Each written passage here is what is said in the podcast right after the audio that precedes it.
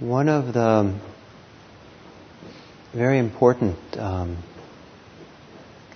supports and expressions and fruits of Buddhist practice is um, expressed in a Pali word, uh, saddha. In Sanskrit, it's shraddha. I think it's pronounced that way. And um, it's usually translated into English uh, as faith.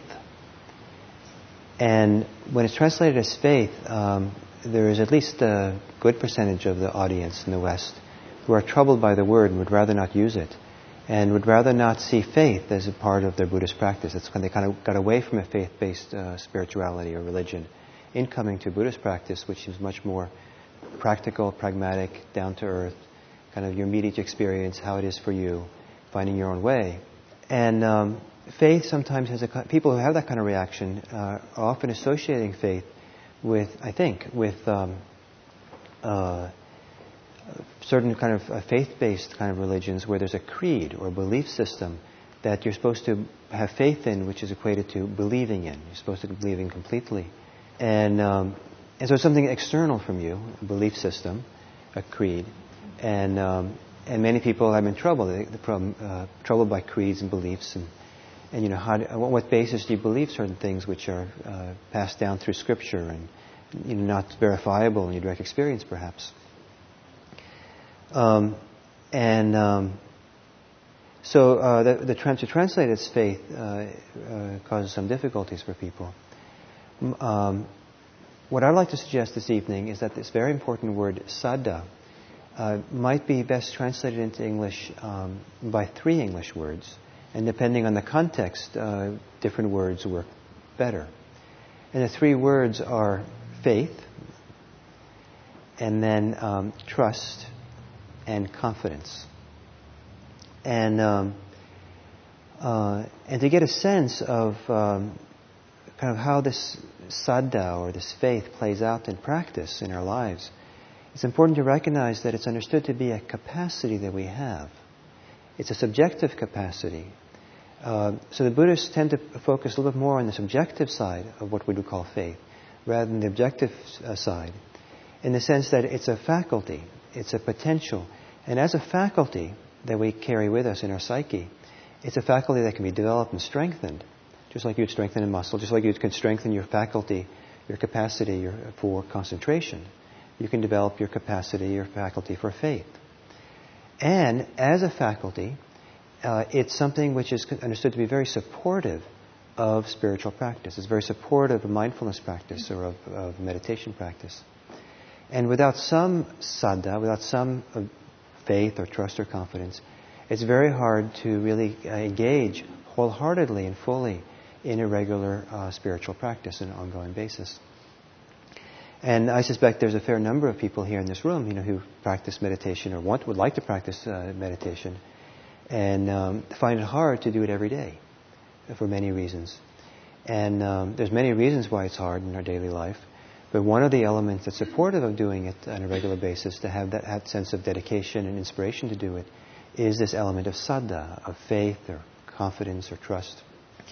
And, um, and the stronger that capacity is developed in us, the more, ins- more inspired, the easier it is then to follow through on uh, whatever we're trying to do. Um, as a capacity, as a faculty that we have, this uh, faith is often associated with the emotional aspect of our being. It's an emotional uh, expression of quality. And so uh, it's best expressed in the English, ex- English expression um, to uh, put your heart into something or to be wholehearted in what you're doing. Um, you don't want to just kind of do your practice, you know, half-heartedly.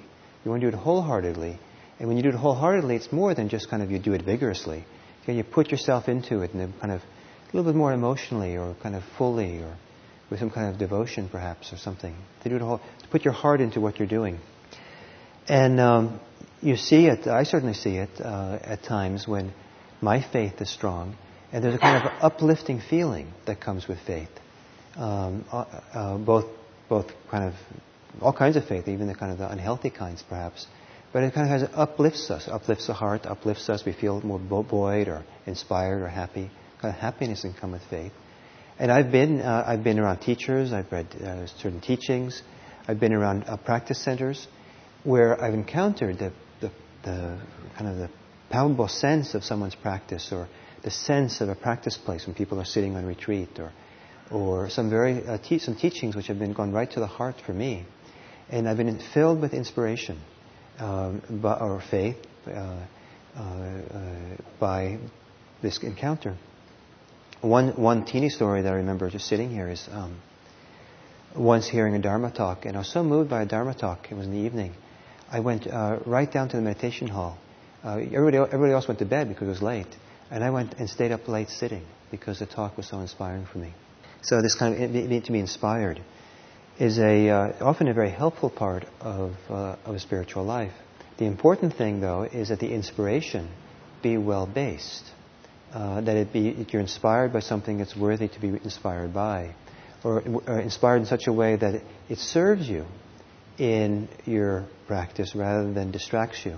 And some, sometimes faith can be a, a, distraction if it gets too um, too energetic or too um, gushy or too blind in various ways. One of the associations in Buddhism with this idea of faith, or saddha, is that it's uh, tranquil. It's a tranquil faith. So it's feeling of tranquility is part of it. So you wouldn't have the fervor of a true believer if you have, if you have Buddhist faith. You'd be tranquil about it. You'd leave your neighbors alone.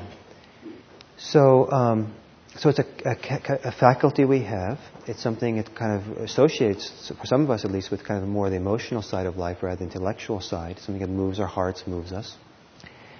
And um, at times when we're discouraged in practice, sometimes inspiration is very important, arousing our faith. In the in the in almost all Buddhist traditions that I know, in their classic uh, pra- classic way that they're, that they're done, um, uh, uh, faith practices are integral to the practices people do. So you'd go to a, a Theravadan temple in Thailand or Thai temple here in this country, or you go to Zen monastery or just very many places, and people would uh, bow to the Buddha. And uh, many Westerners don't like to bow. So, like in a Zen monastery, at the beginning of certain uh, services, you bow three times to the Buddha. Americans didn't like doing that, so Suzuki Roshi had them bow nine, nine times. and um, I thought it was just part of the ancient tradition. You bowed nine times at a Zen center. And then after being there a few years, I found out, no, no, in Japan they do it three times the, um, there's bowing, there's chanting, uh, there is uh, making offerings, um, there is listening to Dharma talks, which was meant to be kind of inspiring, also as part of that devotional side for some people, some settings. And, um, and sometimes the chanting can be quite extensive. And if you understand what you're chanting, if it's done in English or you understand the Pali, it's often, uh, for some people, very uplifting, the very words you're chanting, because they're often chanting the teachings of the Buddha, or you're chanting um, um the description of what the Buddha is like, or what the Dharma is like, or what the Sangha is like. And for people who are really kind of focused on Buddhist teachings or Buddhist kind of understanding of what it's all about, uh, that Buddhist description is very uplifting and inspiring. And you might do that every day. You know, you, you wouldn't, you do a retreat, for example, and part of that retreat would be the chanting and the bowing. And that would be strengthening your faith and your involvement. There are some people uh, for whom um, the, the primary thing that needs to be developed at a phase of their personal growth in a spiritual tradition is the element of faith. And uh, sometimes a teacher who recognizes that will encourage them to do practices or do things that inspire faith. And sometimes the teacher recognizes they don't have to do anything in particular, but they just have to hang, hang around. And, um, and so, like in Thailand, you'll see people hang around the monastery, and they're not taught to meditate right away. They might hang out for, for many years. They, they, and they work in the kitchen, they work around, they help here and there. They, um, uh, you know, they're kind of doing something based on their faith, letting their faith grow and grow and grow until at some point their faith is strong enough that it makes sense them for them to uh, do a meditation practice, and then they get a different instruction. Um, it's a little bit strange idea, perhaps, for us in the West. We don't have that uh, that kind of idea so strongly in our kind of Western Vipassana tradition. But I'm just kind of laying out the background of how the tradition looks at the issue of faith to give you a sense of how important it's seen. It's seen, and that again, it's a faculty that can be developed and cultivated. So I've talked a little bit about faith, uh, using the word faith in a positive way as kind of uplift of the heart, as inspiration that fuels our practices, encourages us to go along. Without some of that, I think it would be impossible to practice. At least I would feel it for myself. It would have been impossible for me to practice as much as I did unless I had, a, I had faith and inspiration in what I was doing from my, my teachers and fellow practitioners and, and the teachings and different things. One of the things that gave me faith and inspiration was when I got a kind of when I started getting a sense of what was possible, and having a sense of possibility uh, is uh, can arouse uh, great faith, great inspiration. Oh yeah, can, this can be done. The Buddha once said, um, "If this if this can't be done, I wouldn't I wouldn't have, I wouldn't be teaching you. You know, I teach you because it can be done." And uh, so they, so people are inspired in different ways, then different goals. But um, even the goal of uh, learning to be completely present without any goal, that possibility, that goal, uh, can arouse a lot of inspiration for people. Oh, it's possible to do that. I don't have to be trapped by my mind, which is always rushing around forward and backwards into the past and the future. I can um, discover what it's like to rest in the present moment and not need to go any, anywhere at all, with uh, just to be here, content and at peace. So a sense of possibility can arouse faith in people. Um, part of the difficulty uh, with faith uh, can be that when people have faith in something outside of themselves, and even even the idea of faith in a possibility it can be in a sense a little bit outside of oneself, like into the future, and can be a little bit risky to have that because there's expectation and disappointment that's possible then. But uh, part, but uh, to have some faith in something outside of ourselves, to trust something outside of ourselves, rather than to trust something in, deep inside. So I'd like to, disting- I'd like to distinguish between two kinds of trust, uh, or two kinds of faith. I'm switching now to the word using the word more trust, and that is um, uh, trust which is more uh, relational, perhaps, or external, or externalized, where we trust something outside of ourselves, and then versus trust which is internal or innate, or something um, that um, uh, is not, not found by searching outside of ourselves. And I think all of us uh, have trust in things outside of ourselves. We, human society can't function without a very high level of trust in uh, people around us who, to do things. We trust that the drivers are going to stop for the red light. Uh, we trust that, uh, uh, you know, all kinds of things. We trust, um, you know, we sign up for a, a class at the local junior college and we trust that the college has chosen good teachers, or we trust that it's worthwhile to take this class. The trust might be provisional, um, but um, you know we might be ready to kind of doubt it or question it. But we, we come, you know, with some kind of trust that this is worthwhile to do and what we're going to do. We, um, um, so, uh, but some of the trust we find that's kind of provisional or relational in society is something that we learn in relationship, and it's developed in relationship. So, for example, uh, trusting a friend. You might meet someone and you don't know how trustable that person is at first. You trust them maybe a little bit like a decent person initially. But because you get to know them for a while, uh, you can know, you know the degree to which they're trustable, how much you can trust them, what you can say to them and know that they're not going to tell other people, for example, or whatever. And after a while, you get a sense of where you can trust this person. Maybe trust grows, trust can grow and grow and grow, and it's something that's learned through experience. Or you go to a mechanic, your car is in trouble, and, uh, and, and then the question is, can you trust this mechanic? You don't know anything about cars, so it's kind of like, you know, Greek to you. So, you know, it's kind of like you feel a little bit tentative about what this person says when he comes with a thousand dollar bill, or you know, or a thousand dollar estimate. And can you trust this person? And then uh, not only the price, but also will the person do a good job? And then it turns out that the person did a great job, and it turned out actually was very cheap for what he had to do. And you learn, oh, I can trust this person. It's great. And so you learn in the relationship that trust uh, is possible, is built. And, um, and so it's kind of verified trust that way. Some people, however, will trust things external to themselves which are not reliable, or they put too much trust in it. Um, and um, uh, putting, putting all their eggs in one basket. They trust, you know. So, for example, and so we, we all, many of us will have that kind of thing. So, for example, uh, some people trust money, and some people are quite, some people are quite neurotic around money, uh, wanting it, and not feeling they don't have enough, and um, and uh, And it can be a real uh, difficulty for some people. I met one person today who talked about tremendous anxiety uh, that this person has around money, money issues, even though the person's, you know, seemingly relatively, relatively well off. Um, but pe- people have tremendous trust on it, that money will kind of make us safe, will offer us security, uh, offer us happiness or something. And some people go on the money route. That's where they put their trust for their happiness is in the money, just if I get enough money. Other people put trust in relationship. If I can just get the right partner, then everything will work out. That's, and and they, what they, they really trust, that's where they put their trust, in, the, in relationship. That's where it's going to, my happiness, my security, well-being is going to be. Other people, it might be in status, or it might be in a belief system, or in a political view, or something. There's something externally put our trust in. There's a story that I'm fond of telling, because uh, in America, we say, in God we trust on our money. Uh, when I went to Burma, um, when I was there, when I was there overnight, the government canceled the value of almost every uh, paper currency that it had issued, and um, that was kind of unbelievable to me. I mean, money you can rely on money. I mean, it's like you know, money is money, right? It's um, some people rely on their telephones. They, they, they, tr- they trust them. They trust. It's that, it's that connection. People trust a connection. They, they must be, be connected all the time.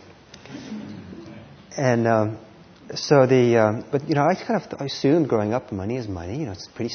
You know, you know what it is. It's absolute. You know, there's a little bit of inflation and change a little over time, but you know, you, you know, money. You know, it's like that's more reliable than, you know, than the weather for sure. And then to wake up one morning and find out that your currency had absolutely no value. It was less valuable than toilet paper because it was kind of, you know, the texture wasn't right.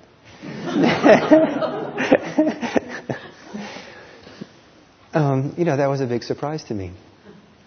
So many people will find that they put trust in certain things and then find that that trust was maybe um, um, uh, didn't really uh, live up to what they were expecting it would do for them. Perhaps they, they got fulfilled. Maybe they ended up making a lot of money, and they found out the money didn't make them happy. Or they ended up having a wonderful relationship, but somehow it was a wonderful relationship, but you know, it's not making them as happy as they thought it was going to be. I mean, the problems are still there. They're still a bit anxious and worrying about things, and you know, it's still. And uh,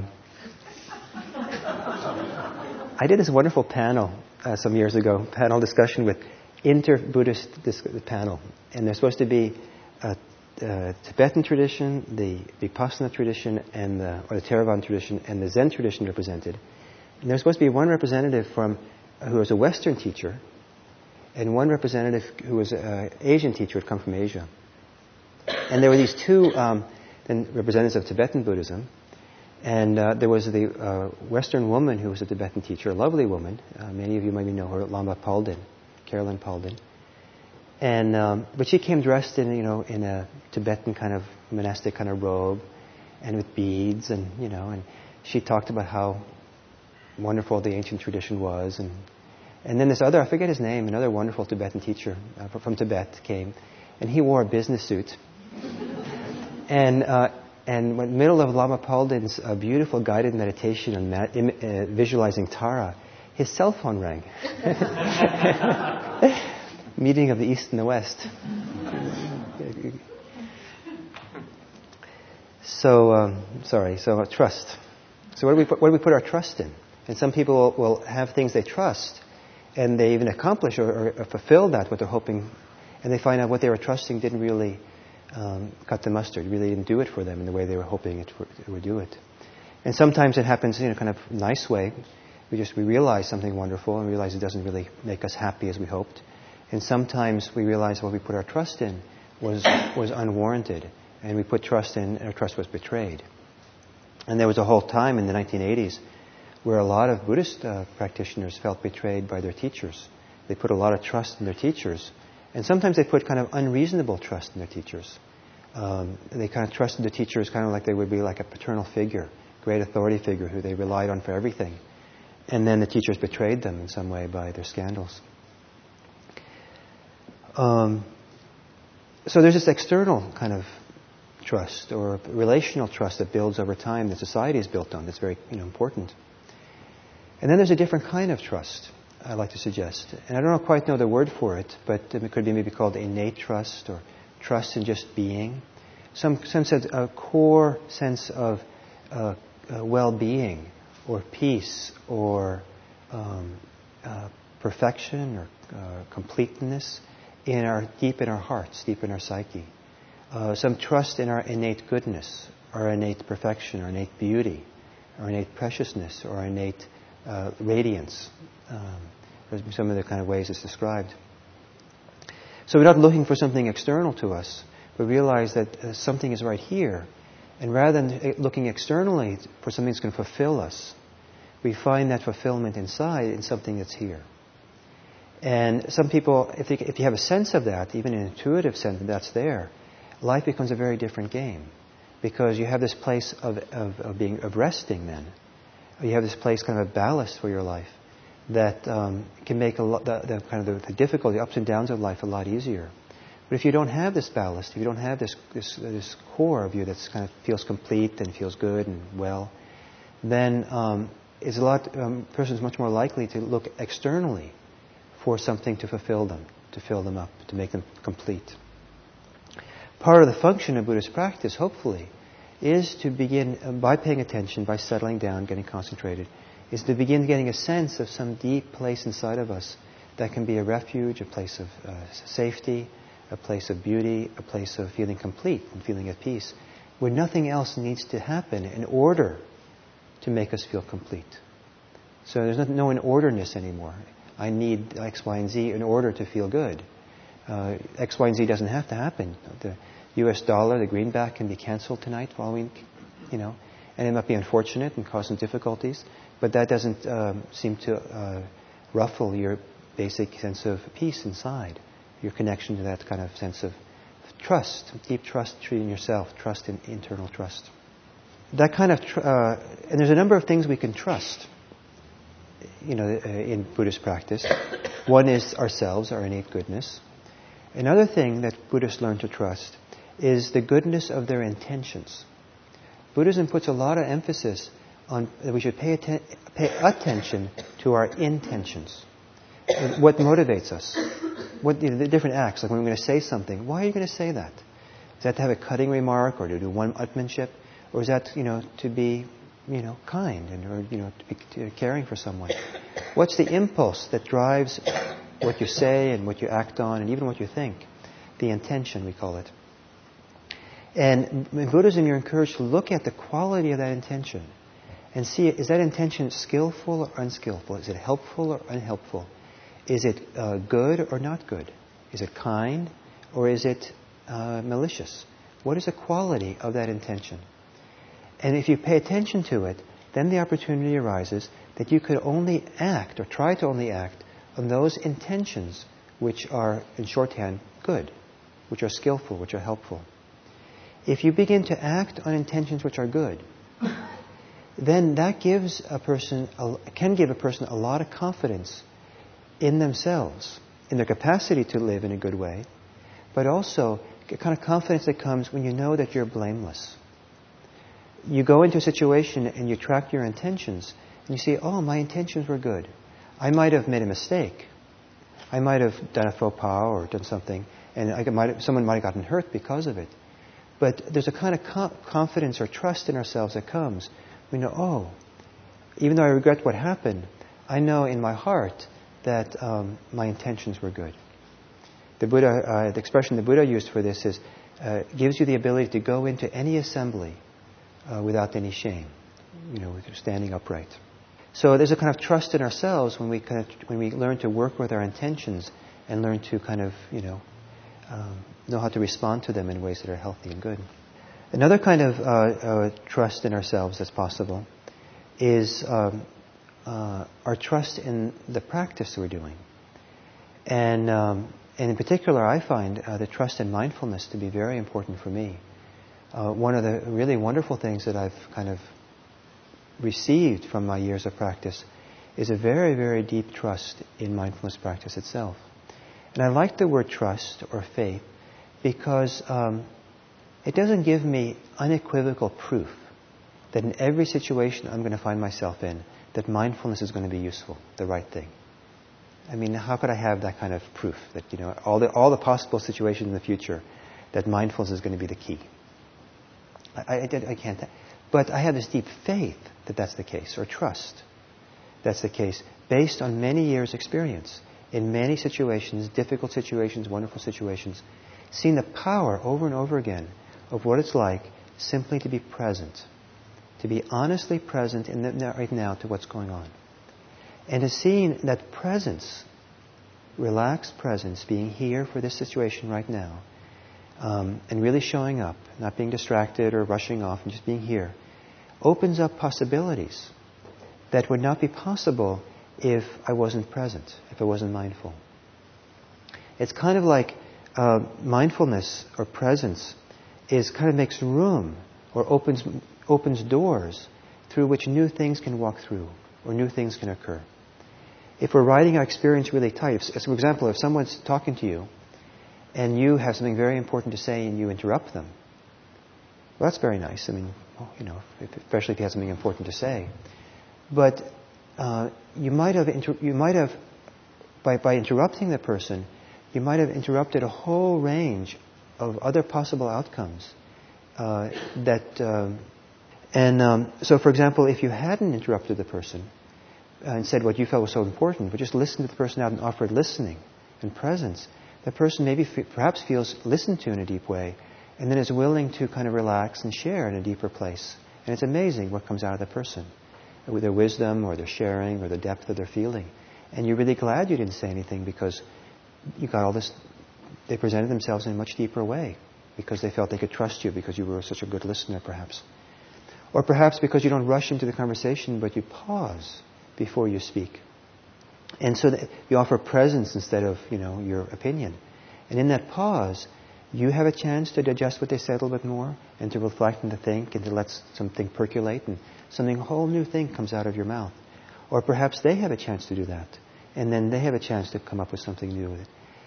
What I'm pointing to is, or I'm trying to point to is that presence, calm, space uh, allows for new possibilities to happen that are not possible if we ride our experience really tight and close. One of the things that happens when we're mindful, uh, instead of reactive, is that um, the ways in which we're wound up tight has a better chance to begin to unwind and relax. And as we unwind, that also opens up new possibilities. Um, mindfulness has a way of just staying mindful rather than reactive, just staying, staying, being honest what's happening now and now and now. My experience over and over again is that something unknown is more likely to happen. If you're open to possibilities, then you know have a door that's open, open to what's happened. You're also going to be open to something unknown unknowable. And you can't be in control anymore. And some people, that's why they don't like to be present so much, because presence requires some willingness to be in the edge of some unknown possibility that will arise in that, in that mindfulness. But I've seen over and over again situations that seemed where I had no clue how to deal with or what to do. And, um, but my commitment was to stay there in the situation, stay in the difficulty, and keep being mindful. And then miraculously, somehow, I don't know, it, we find our way. The situation finds itself, finds its way. And something happens there. And uh, what was primarily what I attributed to is what allowed that finding our way was just staying in there and being present, being present, being present. Sometimes in, in great, people in great, you know, all kinds of great, uh, very difficult situations. I find it so useful. So it gives me a lot of faith in the practice itself or confidence. So the other word that I like for the word saddha is confidence. Um, so there's faith, there's trust, and there's confidence. And confidence is very important because um, um, with, without confidence, we might not have the, um, the inner strength to want to pursue what we have to do or take the next step that needs to be taken. And confidence, one of the key confidences that I imagine is confidence in ourselves. To have confidence that we can do it, that we can walk the path, that we can engage in this practice, that we can be present, that we can develop our compassion or whatever the practice is you're wanting to do. To have confidence, yes, I can do this. And confidence, yes, I can do this, can vary. It can be a wide range of how confident we can be. And confidence can grow and develop over time, or it can be squashed. Can, you can get discouraged and feel lack of confidence. You know, a little bit of, little, little bit of discouragement happens, and you don't feel so confident anymore. And you come, go, go to the next situation, and you're not so confident uh, with yourself, and you feel kind of wobbly. Um, but confidence is something that can be developed um, uh, partly by acting, partly, partly by not by kind of you know building self-esteem in the abstract, but by actually engaging in the world and learning from our mistakes and learning from our successes and learning what we can do and can't do and developing confidence in our ability to actually do. So my, my opinion, my feeling is that uh, good confidence comes from uh, actually acting in the world. People who lack a lot of confidence, I often recommend they develop their confidence in, in small pieces, small steps. Do some really small things that you can feel, oh, I did that. I can do that. And then take, then take one step further and do something a little bit more. I can do that. You know, I can go shopping. You know, I can go buy my groceries and, and feel confident. Oh, I can do that. I can know I can do that. And then, you know, take a little bit further and a little bit further. I can, in meditation practice, um, maybe do, it, do the practice in short chunks. Rather than saying, I'm going to sit every day for the next year. That might be too, too much. But you might say, I'm going to sit every day for the next three days. And at three days, you've done it. Wow, I can do it. And then you feel some confidence in yourself.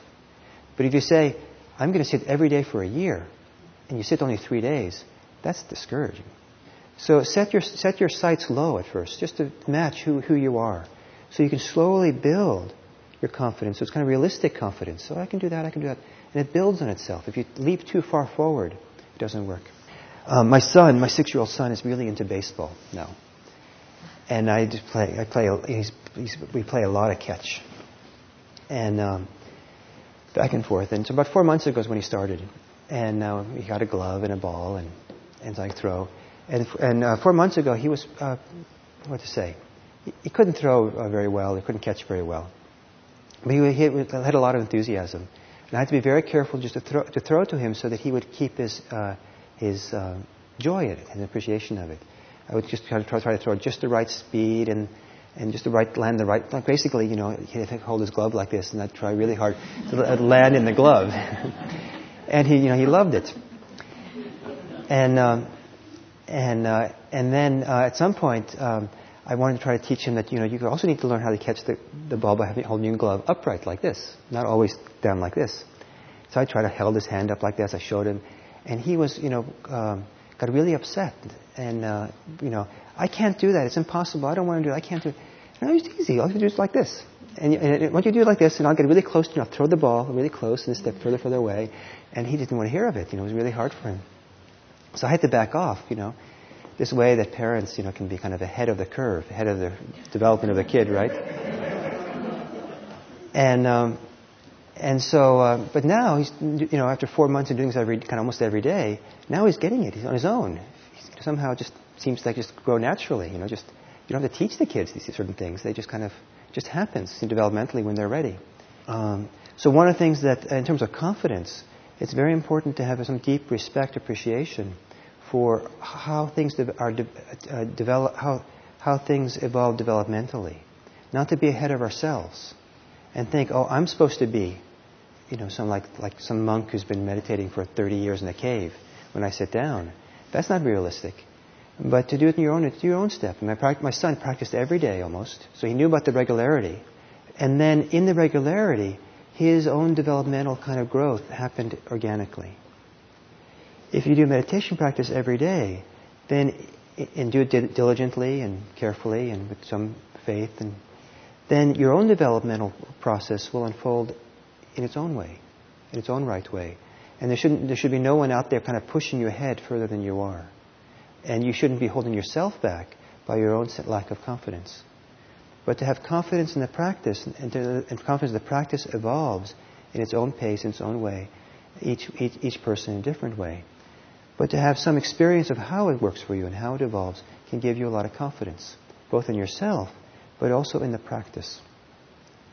So one of the things I've learned, for example, around practice is, um, like when I go on retreat, is when I first went on a retreat, I thought, um, you know, it was all up to me, and I'd make this terrible effort, you know, really try hard.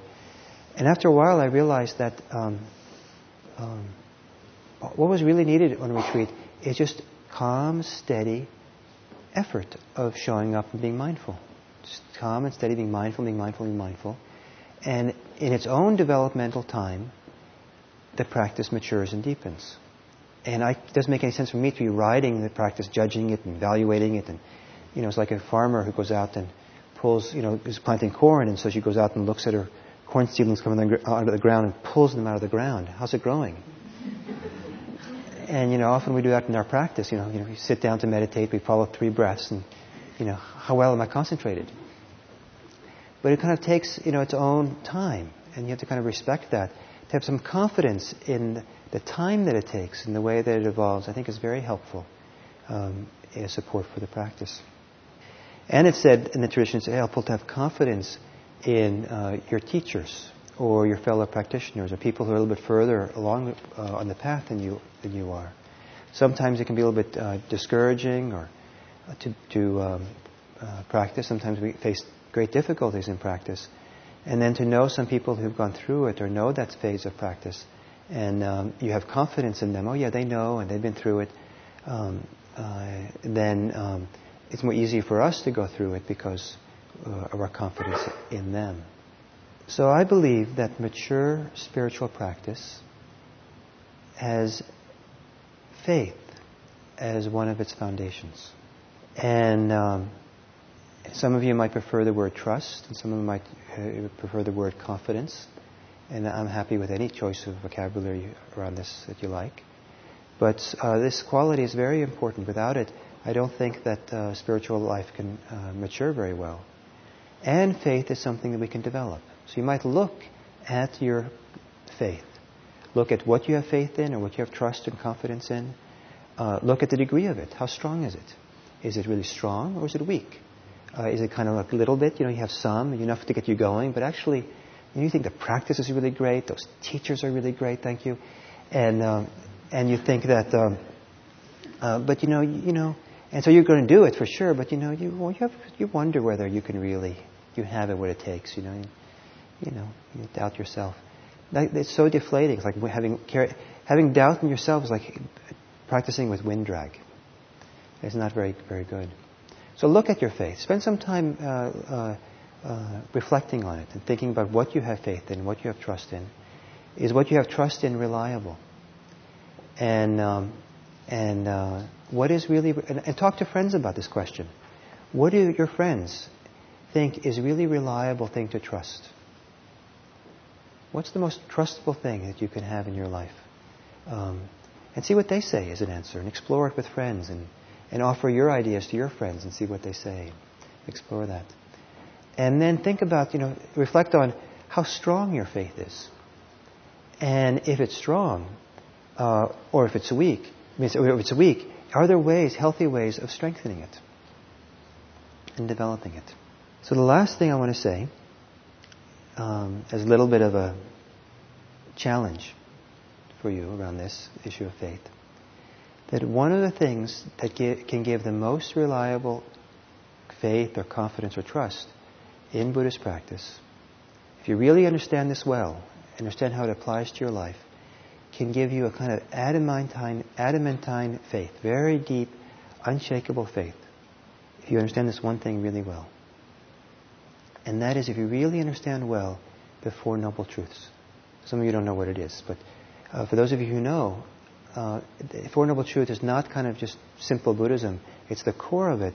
And if you understand that one thing, that will probably give you more confidence and faith than anything else. Don't have faith in the Four Noble Truths. Understand it, how it works, how it is applied. So, how's that for a fire and brimstone sermon? yes, Mark. I agree with everything you said, and I've had a, a very powerful experience early in my life that gave me faith to develop my practice, and I'm very much appreciative of it. the, I guess the thing that comes up around faith for me is is the um, is the nature. Like I can think in my field the biologic principles that these all these teachers passed down over the years that were wrong. That caused people a lot of uh, suffering Yes. because they were applying these principles and these rules that Right. turned out to not be so. Right. Um, we can look at what's happening in the Middle East, where people have strong beliefs that they're going to have 72 virgins or something Right. when they blow themselves up. Um, you know, the difference in faith. We have such a strong, um, I believe, biologic um, makeup to be tribal and to collectively hold beliefs that distinguish us and create times separation. So I guess the other edge of this is that discernment of, Yes.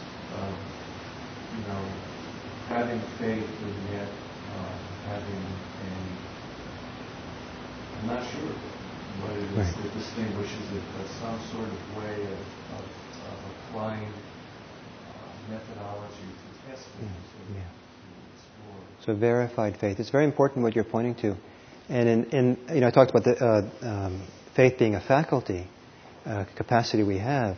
Um, it's it's um, it's uh, it belongs to a list called the five faculties, the five uh, uh, capacities that can be developed.